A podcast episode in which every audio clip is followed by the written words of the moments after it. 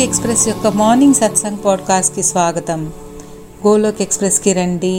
దుఃఖాలు బాధలు మర్చిపోయి ఏబిసిడి అనే భక్తిలో లీనమై నిత్యము ఆనందాన్ని పొందండి. హరి హరి బోల్.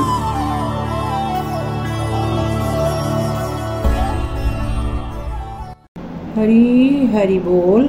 జై శ్రీకృష్ణ. గోలోక్ ఎక్స్ప్రెస్ ఉదయం సత్సంగ్ పాడ్కాస్ట్కి అందరికీ స్వాగతము.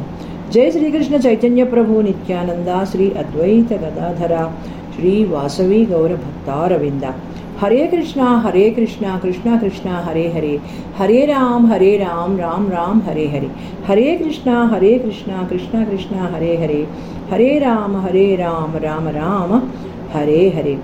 జై శ్రీ రాధే శ్యామ సుందరికి జై. హరి బోల్. నిన్ను సంస్కరించుకుని ప్రపంచాన్ని మార్చే ప్రయత్నం చేయాలి. ఇటువంటి శాస్త్రము శస్త్రము పైన కాక, ఎటువంటి ధనము యుక్తి వలన కాక, కేవలం నా జీవితం నీ కృపాశక్తిపై ఆధారపడి ఉంది ప్రభు. గోలోక్ ఎక్స్ప్రెస్లో చేరండి. దుఃఖాలు బాధలు మర్చిపోండి. ఏబిసిడి భక్తి మాధ్యం ద్వారా జీవితాలని ఆనందమయము చేసుకోండి. స్నేహితుల్లారా, భగవద్బంధువుల్లారా, ఈరోజు సత్సంగ్కి మీ అందరికీ స్వాగతము. హరి హరి బోల్. ఈరోజు సత్సంగ్లో అధ్యాయం 8 అటైనింగ్ ద సుప్రీం అక్షర పరబ్రహ్మ యోగము అనే అధ్యాయం నుంచి కొన్ని వర్సెస్ వివరించుకుందాము. ఫస్ట్ శ్లోక్ 3. అక్షరం బ్రహ్మ పరమం స్వభావోధ్యాత్యముచ్యతే భూత భావోద్భవకరో విసర్గః కర్మ సందిగ్ధతః. శ్రీ భగవానుడు అంటున్నారు, బ్రహ్మం అనగా సర్వశ్రేష్ఠుడు, శాశ్వతుడు. ఆధ్యాత్మము అనగా సస్వరూపము అనగా జీవాత్మ. పరమాత్మయందు లీనమైన సకల భూతములను బహిర్గతం అనర్చి వాటి ఉత్పత్తి అభ్యుదయములకు కారణములైన చేష్టను అనగా సృష్ట్యాది కర్మలను కర్మ అందురు. సర్వశ్రేష్ఠుడిని శాశ్వతుడిని బ్రహ్మ అంటారు. భగవానుడు ఎవరు? పరబ్రహ్మ రూపము. అలానే ప్రతి జీవి ఎవరు? బ్రహ్మ. జీవి ఆత్మ, సోల్. బ్రహ్మ ఇది అన్నీ కూడా ఆత్మకి సంబంధించినవే. ఇవి ఎన్నటికీ నాశనము కానివి. ఆత్మ పరమాత్మలో ఏ రకంగా లీనం అవ్వాలి అనేది మనమంతా చేయవలసిన ప్రయాస, సాధన. అయితే మనమంతా మన అజ్ఞానము, మూర్ఖత్వంతో నాకు ఒక ఆత్మ ఉంది, నా శరీరము అనే చాలా ఇనీషియల్ స్టేజ్, ఎల్కేజీ లెవెల్లో ఆలోచన చేస్తూ ఉంటాము. కానీ ఎప్పుడైతే నేనొక ఆత్మ, ఐ యామ్ ఏ సోల్ అనే భావన మొదలవుతుందో, నేను ఆ పరమాత్ముడి అంశని. ఆ భగవానుడు ఆత్మ అనేది అచరామరము, అవినాశి, పవిత్రమైనవి, ఎన్నటికీ నాశము కానివి అనేవి మనకి అర్థం అవుతుంది. ఇచ్చిన ఈ బుద్ధిని, ఆలోచనని సక్రమ మార్గంలో ఉంచుకుని ఆత్మతత్వం అర్థం చేసుకుని ఈ జీవనగమ్యం ఏమిటి, ఆత్మానుసారము నిర్వర్తించవలసిన కర్మలను భగవానుడి ఖుషి కొరకు నిర్వర్తిస్తూ ఆ పరమాత్మని చేరుకునే ప్రయత్నంలో ఉండాలి. శారీరకంగా నిర్వర్తించే కర్మలను నిర్వర్తించాలి. వాటినే సకర్మలు అంటారు. ఎవరికైనా వారి గుర్తింపు ఏ రకంగా లభిస్తుంది? వారికి ఉన్న పేరు వలన, శారీరక పరిణతి వలన. వీరు ఫలానా వారు, వారు ఫలానా వారు అని గుర్తిస్తాము. ఆ రకంగానే జీవం ఉన్న ఏదైనా ఆ రకంగానే గుర్తించబడుతుంది. ఒక చెట్టు, ఒక పక్షి, ఒక కీటకం, ఒక జంతువు, కుక్క, పిల్లి, ఇవన్నీ వాటి జీవి ద్వారా గుర్తింపబడతాయి. ఇవన్నీ బ్రహ్మస్వరూపము. నేను ఒక ఆత్మని అని గుర్తించినప్పుడు ఆ ఒక్కటి శాశ్వత అని తెలుసుకున్నప్పుడు ఆత్మ స్వభావం అని, ఆధ్యాత్మము అని వ్యవహరిస్తున్నాము. అయితే నా మనస్సు, నా బుద్ధి, నా చేతులు, నా కాళ్ళు, కళ్ళు, ముక్కు, నోరు అని అవయవాలను చెప్పుకున్నట్లు ఆత్మని నా ఆత్మ అనరాదు. నేను ఒక ఆత్మ అని అనాలి. అటువంటప్పుడు అస్సలైన ఎవరి ఆత్మ గురించి అర్థం చేసుకున్నట్లు. ఈ బాహ్య ప్రపంచంలో మనం శారీరకంగా చేసే కర్మలు ఫలాపేక్షతో ఉంటాయి. వీటిని సకర్మలు అంటాము. ఎప్పుడైతే నేను ఆత్మానుసారము నేను చేసే కర్మలు నిష్కామముగా ఉండాలి, అంతకంటే ఉన్నతముగా ఆ భగవానుడి ఖుషి కొరకు నిస్వార్థముగా ఎటువంటి ఫలాపేక్ష లేకుండా నేను చేయగలగాలి అని మనము తెలుసుకోవాలి. అప్పుడే మన జీవన పరమార్థము, మనకు నలుగురిని ఆధ్యాత్మిక ఉన్నతి మొదలవుతుంది. నెక్స్ట్ శ్లోక్ 4. అధిభూతం క్షరో భావః పురుషశ్చాధిదైవతం అధి యజ్ఞోహమేవాత్ర దేహే దేహభృతాం వరా. ఇక్కడ భగవాన్ శ్రీకృష్ణ అంటున్నారు, ఓ అర్జున, ఈ శరీరంలో అంతర్యాముగా ఉన్న నేనే అధియజ్ఞము. ఉత్పత్తి వినాశశీలములైన పదార్థములు అన్నియును అధిభూతములు అనబడును. హిరణ్మయుడైన పురుషుడు అధిదైవము. దేహ ఆరోగ్యములో శ్రేష్ఠుడైన ఓ అర్జున, ఈ శరీరములో అంతర్యముగా ఉన్నది నేనే, వాసుదేవుడనే ఆది యజ్ఞము. అయితే మనమంతా ఇక్కడ ఒక విషయం గమనించాలి. చిన్నతనం నుంచి మన జననం నుంచి శరీరంలో వస్తున్న మార్పులు, బాల్యములో, యుక్త వయస్సులో, యవ్వనములో, నడి వయస్సులో, వృద్ధాప్యంలో ఏ రకంగా శరీరంలో మార్పు వస్తుంది, అవయవములన్నిటిలోనూ మార్పు మనము ఎదుటివారిలోనూ గమనిస్తాము. మనలోని మార్పుని మనము గమనించుకోగలుగుతాము. నితిన్ గారు అంటున్నారు, వారి పిల్లల్ని చూసినప్పుడు 12 ఏళ్ల వయసుకే వారి అంత ఎత్తు ఎదిగారని. శరీరంలో మార్పులు వీళ్ళేనా నేను చిన్నప్పుడు ఎత్తుకున్నది, ఒళ్ళో కూర్చోబెట్టుకున్నది అని అనిపిస్తోంది అని అంటున్నారు. నిత్య నిరంతరము ప్రకృతిలో కొన్ని మార్పులు, దానినే ఆ భగవానుడు చలికాలంలో చెట్లు అన్నీ ఆకులు రాలుస్తూ మంచు కురుస్తున్నా ఏ ఋతువులో జరిగే మార్పులు ఆ ప్రకారము ప్రకృతిలో చూస్తున్నాము కదా, దీనినే అధిభూతము అంటున్నారు. హిరణ్యము పైన పురుషుడు అది దైవము. మూడవది ఆది యజ్ఞము. ఎవరైతే దేహదారుఢ్యం కలిగి ఉంటారో వారిలో అంతర్యామిగా ఉన్నది నేనే, వాసుదేవుడిని అని అంటున్నారు. ఇది ఒకరిలో ఉంటుంది, ఒకరిలో ఉండదు అని ఏమీ ఉండదు. అంతర్ముఖంగా ఆత్మ ఒక శరీరాన్ని ధరించి ఉంటుందో ఆ రకంగానే ప్రతి జీవిలో ఆ పరమాత్మ ఆది యజ్ఞముగా విరాజిల్లుతూ ఉంటాడు. ఇది గ్రహించాలి అంటే ఎటువంటి వారికి సాధ్యము? ఎవరైతే నిత్య నిరంతరము నామస్మరణలో ఉంటారో, నేను ఆత్మ, ఈ ఆత్మ పరమాత్మని ఏ రకంగా చేరాలి అని సాధనలో ఉన్నవారికి ఆధ్యాత్మిక స్వస్థత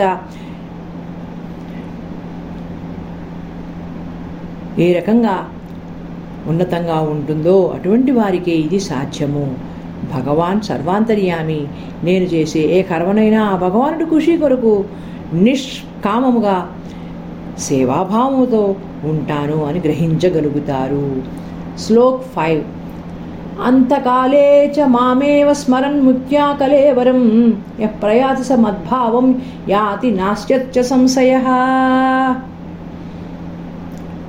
ఈ శ్లోకం అందరూ కూడా బాగా అర్థం చేసుకోవాలి, చాలా ముఖ్యమైనది. అంత్యకాలమునందైనను ఆ భగవానుని స్మరించుచు దేహత్యాగమును చేసిన వాడు ఆ భగవానుడిని పొందును, ఇందు ఎటువంటి సందేహము లేదు. కేవలం ఓన్లీ నామస్మరించేవారు అంత్యకాలమున ఆ సచ్చిదానంద శాశ్వత ఆనందముని పొందగలుగుతారు. ఇది భగవానుడు ఇచ్చిన ఒక అవకాశము మాత్రమే. ఎవరికైనా ఈ మానవ జన్మ లభించిందో ఆ జన్మలోనైనా భక్తిభావములో ఉండి వేరే ఎటువంటి చింతనలు లేకుండా భగవానుడి స్మరణలో ఉండగలరో వారికి తప్పకుండా పరమాత్మ ప్రాప్తి ఉంటుంది. అయితే ఎవరెవరి కర్మానుసారము పూర్వజన్మల పాపపుణ్యముల అకౌంట్ వలన అందరికీ మొదటి నుంచి అంతటి శ్రద్ధ, నిత్యము ఆ భగవానుని స్మరణలో ఉండే అవకాశము ఉండకపోవచ్చు. ఎవరినైనా చెయ్యాలి అనే ఆకాంక్ష ఉన్న కొన్ని కొన్ని కర్మల వలన, ఏదైనా ప్రమాదం జరగడం వలన, శరీరం జబ్బు పడినా చేసే ఆకాంక్ష ఉన్నా అవకాశం ఉండకపోవచ్చు. ఇది అంతా ఆ భగవాను నిర్ణయమే కదా. సో ఫ్రెండ్స్, ఇక్కడ ఆ భగవాన్ శ్రీకృష్ణ చెప్తున్నారు, అంతర్యామిగా ఉన్న వాసుదేవుడిని, ఆదియజ్ఞమును ఏ రకంగా చేరుకోవాలి అనేది మీరు తీసుకునే దృఢ సంకల్పం వలన, ఆ భగవానుడి కృపాశక్తి వలన పుణ్యకర్మలు చేస్తూ మన ధార్మిక అకౌంట్ని పెంచుకోగలగాలి. అయితే ఇది అందరికీ సాధ్యమా? కేవలం కేవలం నామస్మరణలోనే ఉండగలిగి ఎటువంటి బాహ్య ప్రపంచపు వ్యామోహములు, కోరికలు, ఆలోచనలు లేకుండా దేనిలోనైనా ఉండగలుగుతాము అంటే సమాధానం మీరే చెప్పండి. దీనికి ఆన్సర్ దైవస్మరణలో ఉండాలి, భక్తిలో ఎదగాలి అనే సంకల్పము ఉన్న ఎటువంటి పరిస్థితులు ఎదురైనా వీటికి విచలితం కాకుండా స్పిరిచువల్ అడ్వాన్స్మెంట్, డెవలప్మెంట్ కలగాలి అంటే 4 pillars ఆఫ్ స్పిరిచువాలిటీని రెగ్యులర్గా పాటించాలి. ఇది రెగ్యులర్గా ఉన్ననాడు, ఒక దృఢ సంకల్పం ఉన్నప్పుడు, ఏది ఏమైనా ఎటువంటి పరిస్థితిలో ఉన్నా నేను ఈ మార్గం నుంచి విడివడను, ఆ భగవానుడి స్మరణ వీడను అనే భావనతో ఉండగలుగుతారు. పదే పదే సత్సంగ్, సేవ, సదాచార్ అనేది ఎందుకు ఇక్కడ చెప్తున్నాము అంటే, ఈ కలియుగంలో కేవలం సజ్జన సాంగత్యం వలన, సాధన వలన, నామస్మరణ వలన దేనినైనా పొందగలము. అయితే మనమంతా అలా ఉండగలుగుతున్నామా అంటే అంత సాధ్యము కాదు. ఈ బాహ్య ప్రపంచ విషయ వాంఛ అన్నీ అమర్చుకోవాలి. సంసారము, పిల్లలు, డబ్బు, ఇల్లు ఇవన్నీ మనని ఒక పక్కకి లాగుతూనే ఉంటాయి. అందువలననే నిశ్చల భక్తితో ఎదగలేనంత కాలము, కనీసము అంత్యకాలంలోనైనా భగవానుడి శరణాగతిలో ఉండలేకపోవడం వలన మళ్ళీ మళ్ళీ మన కర్మానుసారము ఈ జన్మలో క్లోజ్ కాని అకౌంట్ మళ్ళీ మళ్ళీ ఈ జన్మమృత్యు చక్రంలో పడేస్తూనే ఉంటుంది. ఒక్కొక్కప్పుడు ఎంతటి నిష్ఠాపరుడైనా, తపస్సంపన్నుడైనా ఒక బలహీనతలో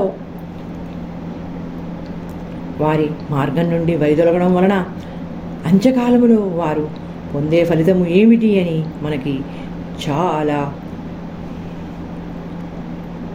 పూర్వజన్మల వలన, కర్మల వలన తెలిసినదే కదా. శ్రీమద్భాగవతములో అజామీలుడి కథ మనమందరము విని ఉంటాము కదా.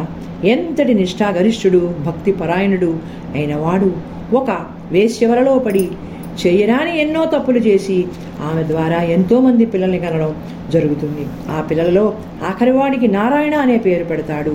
చేసినంతకాలం తప్పులు చేశాక అంత్యకాలంలో ఒక రకమైన భావనకి గురి అవుతాడు. అప్పుడు ఆ ఆఖరి పిల్లవాడిని నారాయణ నారాయణ అని నిత్యము పిలవడం వల్ల భగవానుడు కరుణించుతాడు. సో ఫ్రెండ్స్, భగవద్బంధువులారా, మనమంతా భగవానుడి కృప ఒక భక్తి మార్గములో ఉన్నాము. ఎవరి అంత్యకాలము అన్నది it's certain to anyone, but when is it is uncertain. So నిత్య నిరంతరము ఈ భగవానుడి కృపాశక్తిని తెలుసుకుని devotional practices day by day improve చేసుకుంటూ, ఇది ఎవరికైనా వచ్చినది, నాకేమీ కాదు, ఇంకా సమయం ఉంది అనే ఆలోచన నుండి బయటపడి తెలివిగా ఉండండి. మీకు కలిగిన ఈ అదృష్టాన్ని, భక్తి మార్గాన్ని వృద్ధి చేసుకోండి. భగవన్నామస్మరణలో ఎల్లవేళలా ఉండండి.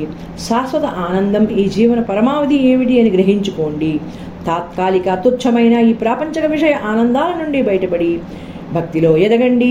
భగవత్ప్రాప్తికై నిత్య నిరంతరము కృషి చేయండి. 4 pillars ఆఫ్ స్పిరిచువాలిటీలో రెగ్యులర్గా ఉండండి. అటువంటి వారికి ఆ భగవానుడు ఇస్తున్న గ్యారంటీ నిత్య నిరంతరము ఎటువంటి విచలిత లేకుండా ఏ పరిస్థితినైనా సమతుల్యముగా తీసుకునే వారికి భగవత్ప్రాప్తి తథ్యము. సో ఫ్రెండ్స్, దీనిని అందరూ ఎల్లవేళలా గుర్తు ఉంచుకుంటూ, ఇందులో ఉన్నవారు ఈ పాటికే దీనిని అర్థం చేసుకుని మీ సాధన పెంచుకుంటూనే ఉన్నారు అనుకుంటున్నాను. మళ్ళీ మళ్ళీ ఈ జన్మ మృత్యు చక్రంలో పడకుండా ఎన్నో లక్షల కోట్ల జీవరాశులు ఉన్న ఈ ప్రపంచంలో మనం చేసుకున్న పుణ్యకర్మల వలన ఈ మానవ జన్మ లభించినందుకు దీనిని సార్థం చేసుకుని విచలితము కాకుండా నిస్వార్థముగా భగవానుడు కృషి కొరకు సేవలు చేస్తూ భగవత్ ప్రాప్తికై మనమంతా పాటుపడాలి. నెక్స్ట్ శ్లోక్ 6.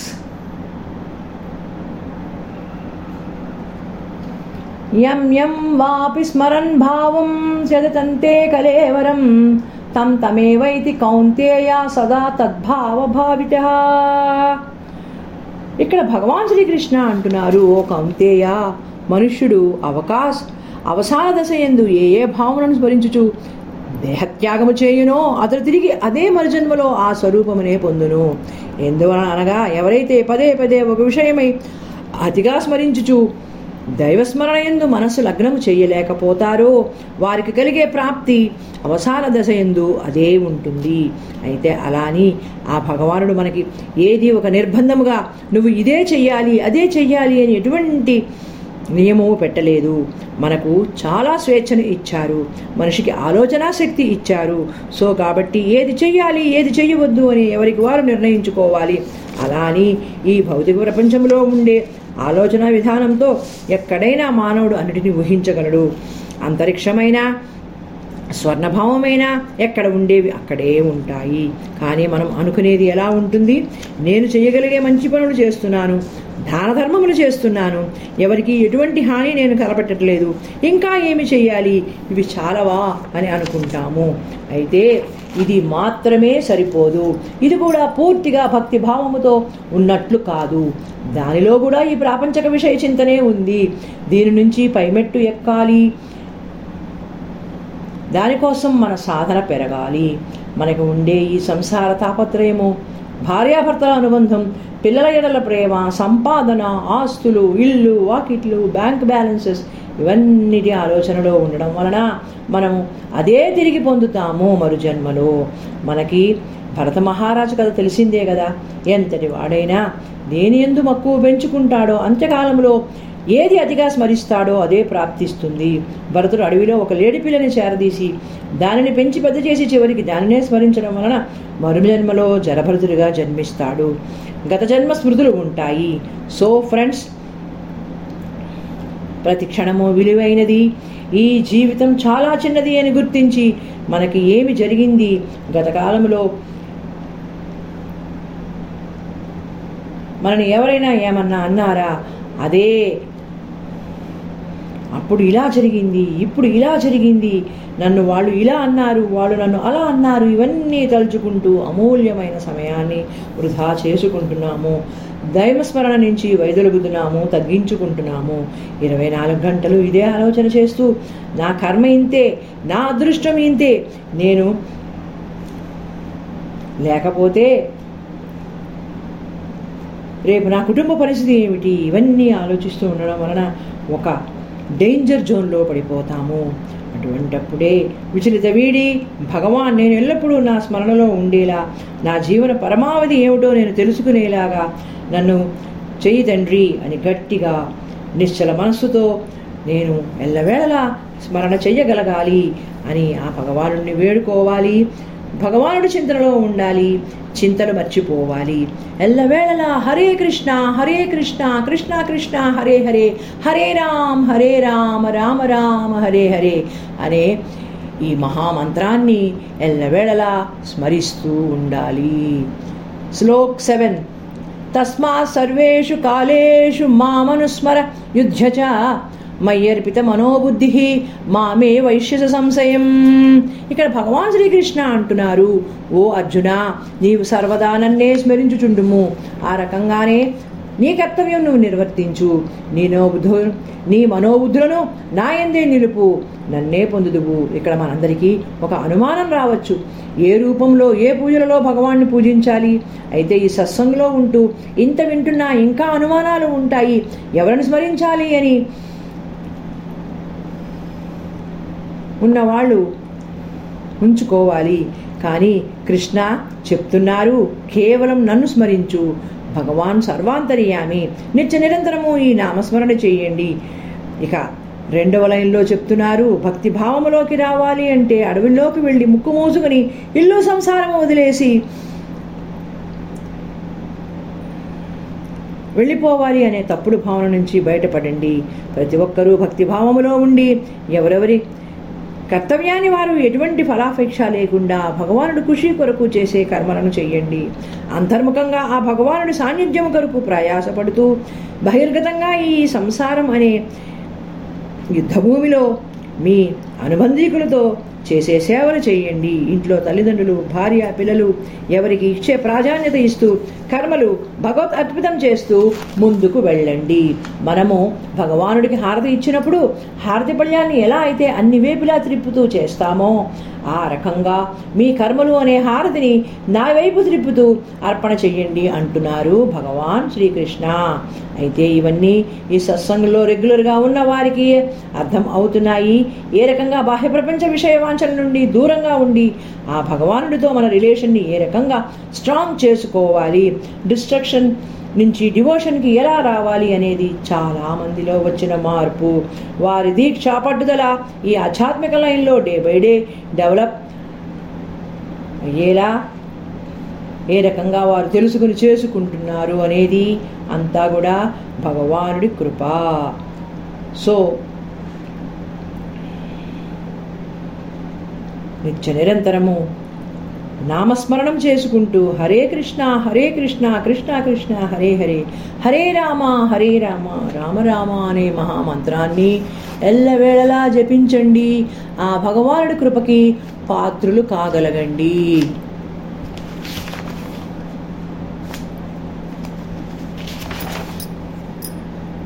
నెక్స్ట్ శ్లోక్ 14. అనన్యచేతా సతతం యో మాం స్మరతి నిత్యసః తస్య అహం సులభ పార్థ నిత్యయుక్తస్య యోగినః. భగవాన్ శ్రీకృష్ణ ఇక్కడ చెప్తున్నారు, నిత్య నిరంతరము అనన్యభావముతో చిత్తమును నాయందే నింపి పురుషోత్తముడైన నన్నే స్మరించుచు సంతతము యత్పరాయణుడై పైన యోగికి నేను సులభపడును. అంటే అటువంటి వాడికి నేను సహజముగానే సులభముగానే లభింతును భగవానుడు అని ఏమి చెప్తున్నారు? ఈ మార్గంలోకి రావడం అసాధ్యము కాదు, సాధనతో ఏమైనా సాధించవచ్చు. అయితే ఇంతవరకు ఏమి అన్నారు? కేవలం నన్నే స్మరించి నా నామస్మరణ ద్వారా భక్తిలో ఎదుగుదల తెచ్చుకోమని చెప్తున్నారు. అయితే ఇక్కడ ఏమంటున్నారు?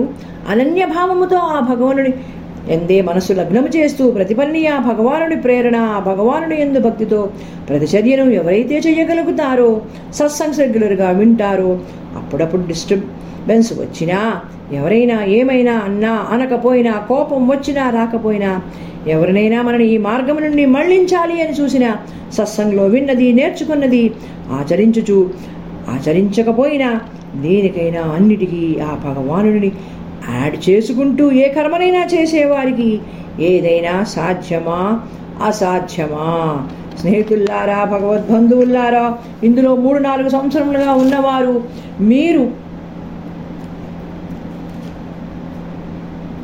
విన్నది, నేర్చుకున్నది ఆచరించడం ద్వారా సాధ్యం అనిపిస్తోందా లేదా? మీ సమాధానం ఏమిటి అంటున్నారు. చాలా వరకు దేనినైనా సాధన ద్వారా విత్ అకుంఠిత దీక్ష ఆ భగవానుడు ఎందు ఎటువంటి విచలిత లేకుండా మనసుని నిలిపి చేయగలిగే వారికి తప్పకుండా భగవత్ప్రాప్తి కలుగుతుంది. దానికి మనకి ఎష్యూరెన్స్ ఇస్తున్నారు. సో ఎవరికైనా భగవానుడితో సంబంధం పెంచుకుంటారు, ఆ భగవానుడి ధామంలోనూ అలానే ఒక ఆఫీసులో పనిచేస్తూ భగవానుడి ప్రకృతి వేరు ఉంటే రిలేషన్ని ఆఫీస్కి పరిమితం చేసుకుంటారా? ఓ ఫ్రెండ్స్, ఇటువంటి పరిస్థితినైనా ఏ సమయమైనా నామస్మరణ వీడకండి. ఆ భగవానుని శరణాగతిలో ఉండి నిత్య నిరంతరము హరే కృష్ణ హరే కృష్ణ కృష్ణ కృష్ణ హరే రామ రామ రామ అనే నామమును పలకండి. శ్లోక్ 15. మాముప్యేత్య పునర్జన్మ దుఃఖాలయ మమ శాశ్వతం నా పున్నంతి మహాత్మన సంసిద్ధ పరమాం గతః. So here Bhagavan Srikrishna is saying, పరమసిద్ధిని పొందిన మహాత్ములు, జిజ్ఞాసులు, జ్ఞానులు, భక్తి యోగులు ఆ భగవానుని చేరిన పిదప దుఃఖములకు నిలయమైన క్షణభంగురమైన పునర్జన్మని పొందరు. వారు నా ధామము చేరుతారు. ఎవరైతే భక్తి యోగములో అత్యంత ఉన్నతమైన స్థానాన్ని పొందగలుగుతారో వారికి భగవత్ప్రాప్తి తథ్యము. మనము ఈ మన ఇరుగు పొరుగు వారి నుంచైనా చాలాసార్లు మన సమాజంలో అయినా వినే మాటలు ఈ సత్సంగంలో ఇంతకాలం నుండి ఉండి వింటున్నావు కదా, ఏంటో నాకే అన్ని కష్టాలు, అందరూ నన్నే మోసం చేస్తారు, ఏదో ఒకటి అంటుంటారు, ఏమిటో నా జీవితం, ఎటువంటి సుఖము లేదు, ఈ సంసారం ఏమిటో, ఏమి చేస్తున్నాను అని బాధపడడం గమనిస్తున్నాము కదా. ముందు ముందులో దీనిలో ఎల్కేజీలో లెవెల్లో ఉన్నవాళ్ళ నుంచి ఈ మాటల్ని మనం వినే ఉంటాం. నేను ఎవరిని మోసం చేయలేదు, ఎవరిని ఏమీ అనలేదు, ఎందుకు అన్నీ నాకే అని బాధపడడం అంటే ఈ ప్రపంచంలో ఉన్నాము అంటే ఈ సంసారం దుఃఖాలయం. దుఃఖాలయంలో ఉండి ఏదో శాంతిని పొందాలి, దగమించి ఏదో పొందాలి అని ఆశించడం అనేది ఎంతటి సమంజసం మీరే ఆలోచించండి అంటున్నారు. సో స్నేహితుల్లారా, భగవద్బంధువులారా, మనం ఎప్పుడైతే ఎక్స్పెక్టేషన్లో ఉంటామో, ఏదో ఎవరో చేస్తారని ఆలోచిస్తామో అది జరిగేది కాదు.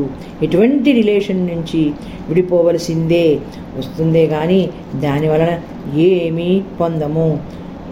పొందినా మనం ఏదో ఒక ఆరోగ్య సమస్య, మనస్సుకి అశాంతి, వ్యాపార నష్టము, ఏదో ఒకటి జరుగుతూ ఉంటుంది. అలా కాకుండా ఎవరైతే దీని నుంచి తప్పించుకుని ఎటువంటి విచలిత లేకుండా భగవద్ధ్యానంలో ఉండగలుగుతారో, దుఃఖాలయంలో దుఃఖము కాక వేరేది ఏమి ఉంటుంది? అలానే మెడికల్ షాప్లో మెడిసిన్స్ దొరుకుతాయి, మధిరా దుకాణంలో మధిర దొరుకుతుంది అని తెలిసినప్పుడు కేవలం కేవలం ఆ భగవానుడి ధ్యాసలో ఉండి నించి నిరంతరము హరినామస్మరణలో ఉండగలరో, ఉచ్చస్థితిలోకి వెళ్ళగలరో, నేను నిమిత్త మాత్రుడిని, ఈ శరీరము అనే వెహికల్ ఆ భగవానుడి వల్ల ప్రాప్తిచ్చింది, దీనిని జాగ్రత్తగా చూసుకుంటూ చేసే కర్మలను సేవలను ఆ భగవానుడి ఖుషి కొరకు చేస్తాను అనే పట్టుదల వస్తుంది. సో ఫ్రెండ్స్, గోలోక్ ధామ్ చేరాలి అనే పట్టుదల దీక్ష ఉన్నవారు ఆన్లైన్ వీసాకు అప్లై చేసుకోండి. టు రీచ్ గోలోక్ ధామ్ అంటే ఇక్కడ ఏమి అర్థం చేసుకోవాలి? 4 pillars ఆఫ్ స్పిరిచువాలిటీని రెగ్యులర్గా ఆచరిస్తూ మనకు మన ద్వారం దగ్గరికి వచ్చిన అవకాశాన్ని అంటే వీసాన్ని విడుచుకోకుండా ఆ భగవానుడి దీవెనలు కృప ఎల్లవేళలా పొందండి. హరి హరి బోల్. నెక్స్ట్ శ్లోక్ 22. పురుష సపర పార్థభక్త లభ్యస్ నన్నయ యశాంతస్థాని భూతాని ఏ సర్వమిదం తతం. భగవాన్ శ్రీకృష్ణ అంటున్నారు, ఓ పార్థ, సమస్త ప్రాణులు ఆ పరమాత్మ యందే అంతర్గతమై ఉన్నవి. ఆ సచ్చిదానంద ఘన పరమాత్మ చేతినే ఈ జగత్తంతయు వ్యాప్తమై పూర్వముగా ఉన్నది. అట్టి సనాతన అవ్యక్త పరమపురుషుడు అనన్యభక్తి ద్వారా మాత్రమే లభ్యుడగును. ఎవరికైనా ఇంకా ఏమైనా అనుమానాలు ఉంటే ఇక్కడ భగవాన్ క్లియర్ చేస్తున్నారు. ఒక్కొక్కప్పుడు మనము ఎంత మందబుద్ధులమంటే ఈ భగవద్గీత నుంచి నేర్చుకున్నది మళ్ళీ మళ్ళీ మననం చేసుకుంటున్నామా? ప్రిపేర్ చేసుకున్న నోట్స్ పేజెస్ని తిరగవేస్తూ ఉంటే అదే మన ముందు పేజీలో చదివింది ఏమిటి అని అప్పటికప్పుడే మర్చిపోతూ ఉంటాము. అంటే ఇది అంతా మనకి అప్పటికప్పుడు కలిగే బుద్ధిమందం, మతిమరుపు. అయితే అంతర్ముఖముగా ఏ సెన్స్ హెడ్ని మన పనుల యందు నిలుపుకున్నప్పుడు కేవలం అనన్యభక్తితో తప్పకుండా భగవానుడు తన అష్యూరెన్స్ ఇస్తున్నారు, భగవద్ ప్రాప్తి పొందుతాము. కొందరు అనుకుంటారు, నేను స్కూల్స్ కట్టించాను, హాస్పిటల్స్ కట్టించాను, సమాజంలో చాలా పనులు చేశాను, చెట్లు నాటించాను, జంతువులను పోషించడం, ఇవన్నీ కూడా మంచి పనులే కదా, ఇంకా ఏమి చెయ్యాలి అనుకుంటారు. అయితే ఇవన్నీ నేను చేశాను అనే భావం అక్కడ ఉంది చూసారా, అది ఏ ఫలితం ఇస్తుంది? అలా కాకుండా ఏ పని చేసినా కేవలం అది ఆ భగవానుడు ఇచ్చిన దాని నుంచే ఆ భగవానుడు కృపాశక్తి వలనే ఆ భగవానుడు కృషి కొరకు చేసే సేవగా నేను మలుచుకుంటాను, గోవుల్ని పోషిస్తాను అంటే అది ఆ భగవానుడి కృషి కొరకే. అలానే ఎవరైతే తల్లిదండ్రులను వృద్ధాప్యంలో చక్కగా చూసుకుంటారు, పిల్లలను మంచిగా పెంచుకుంటారు, ఇంటి పనులు ఒక నిష్టగా చేస్తారు, అన్నీ భగవద్భక్తిలో ఆ భగవానుడు కృషి కొరకు చేస్తారు, దాని వలన కలిగే మానసిక ఆనందము ఆ భగవానుడి దీవెనలు ఎంతైనా అత్యుత్తమమైనవి. నెక్స్ట్ శ్లోక్ 28.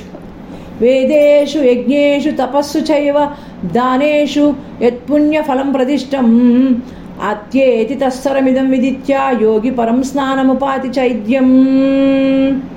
ఎవరైతే ఈ తత్వరహస్యాన్ని ఎరిగి యోగి వేద పఠనం వలనను యజ్ఞజ్ఞాన తపస్సుల వలన కలుగు పుణ్యఫలములను త్రోసి రారని నిస్సందేహముగా సనాతన పరమపదమును చేరును. అర్జున, సర్వకాలములందును సమబుద్ధి కలిగి ఉండము. ఈ రహస్యం తెలిసిన యోగి యజ్ఞ ద్వారా తపస్సులను కలిగే పుణ్యఫలములను దాటి సనాతన పరమపదము అయితే ఆ భగవానుని చేరుతాడు. పిత్రయాన మార్గం, దీనయాన మార్గం అని రెండు మార్గములు పరమగతిని పొందుటకు పిత్రయాన మార్గంలో వెళ్ళేవారు తిరిగి తిరగవచ్చు, మళ్ళీ మళ్ళీ జన్మమృతి చక్రంలో చిక్కుకుంటారు. దేవయాన మార్గంలో వెళ్ళేవారు పరమగతిని పొంది తిరిగి రారు.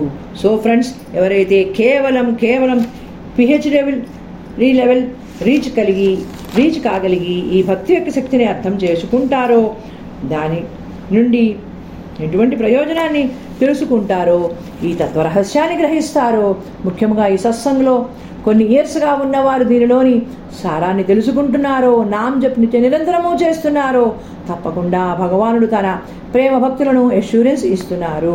అంత్యకాలమున దైవనామస్మరణలో ఉండడం వలన జీవితకాలం అంతగా దైవభక్తిలోకి దాకా సమయం వృధా చేసినా, దాన ధర్మములు చేయకపోయినా చేసినా అంత్యకాల నామస్మరణ ఇచ్చే ఫలము issued by God. So friends, ఈ శరీరము అనే గ్యాడ్జెట్ ఇచ్చిన ఆ భగవానుడికి మనము సదా కృతజ్ఞతతో మన థ్యాంక్స్ని తెలుపుకోవాలి, కృతజ్ఞతాభావములో ఉండాలి. ఈ భక్తి మార్గమును ఎన్నుకుని ఎవరైతే సుముఖతలో ఉంటారో, ప్రభువు నన్ను ఏ రకంగా ఈ భక్తిలో ఎదగాలి, నీ ఆజ్ఞానుసారము శరణాగతిలో ఉంటాను అని ప్రార్థిస్తారో, వారికి అంత్యకాలమును తప్పకుండా తమ ధామము స్థానం ప్రాప్తించి ఆ భగవానుడు ఒక మాయాజాలము, దీనిని ఏ రకంగా మనము సద్వినియోగం చేసుకోవాలి అని తెలుసుకున్నప్పుడు మనము పొందే అనుభూతి, లాభాలు, ఆనందము అనంతము కలుగుతూనే ఉంటాయి.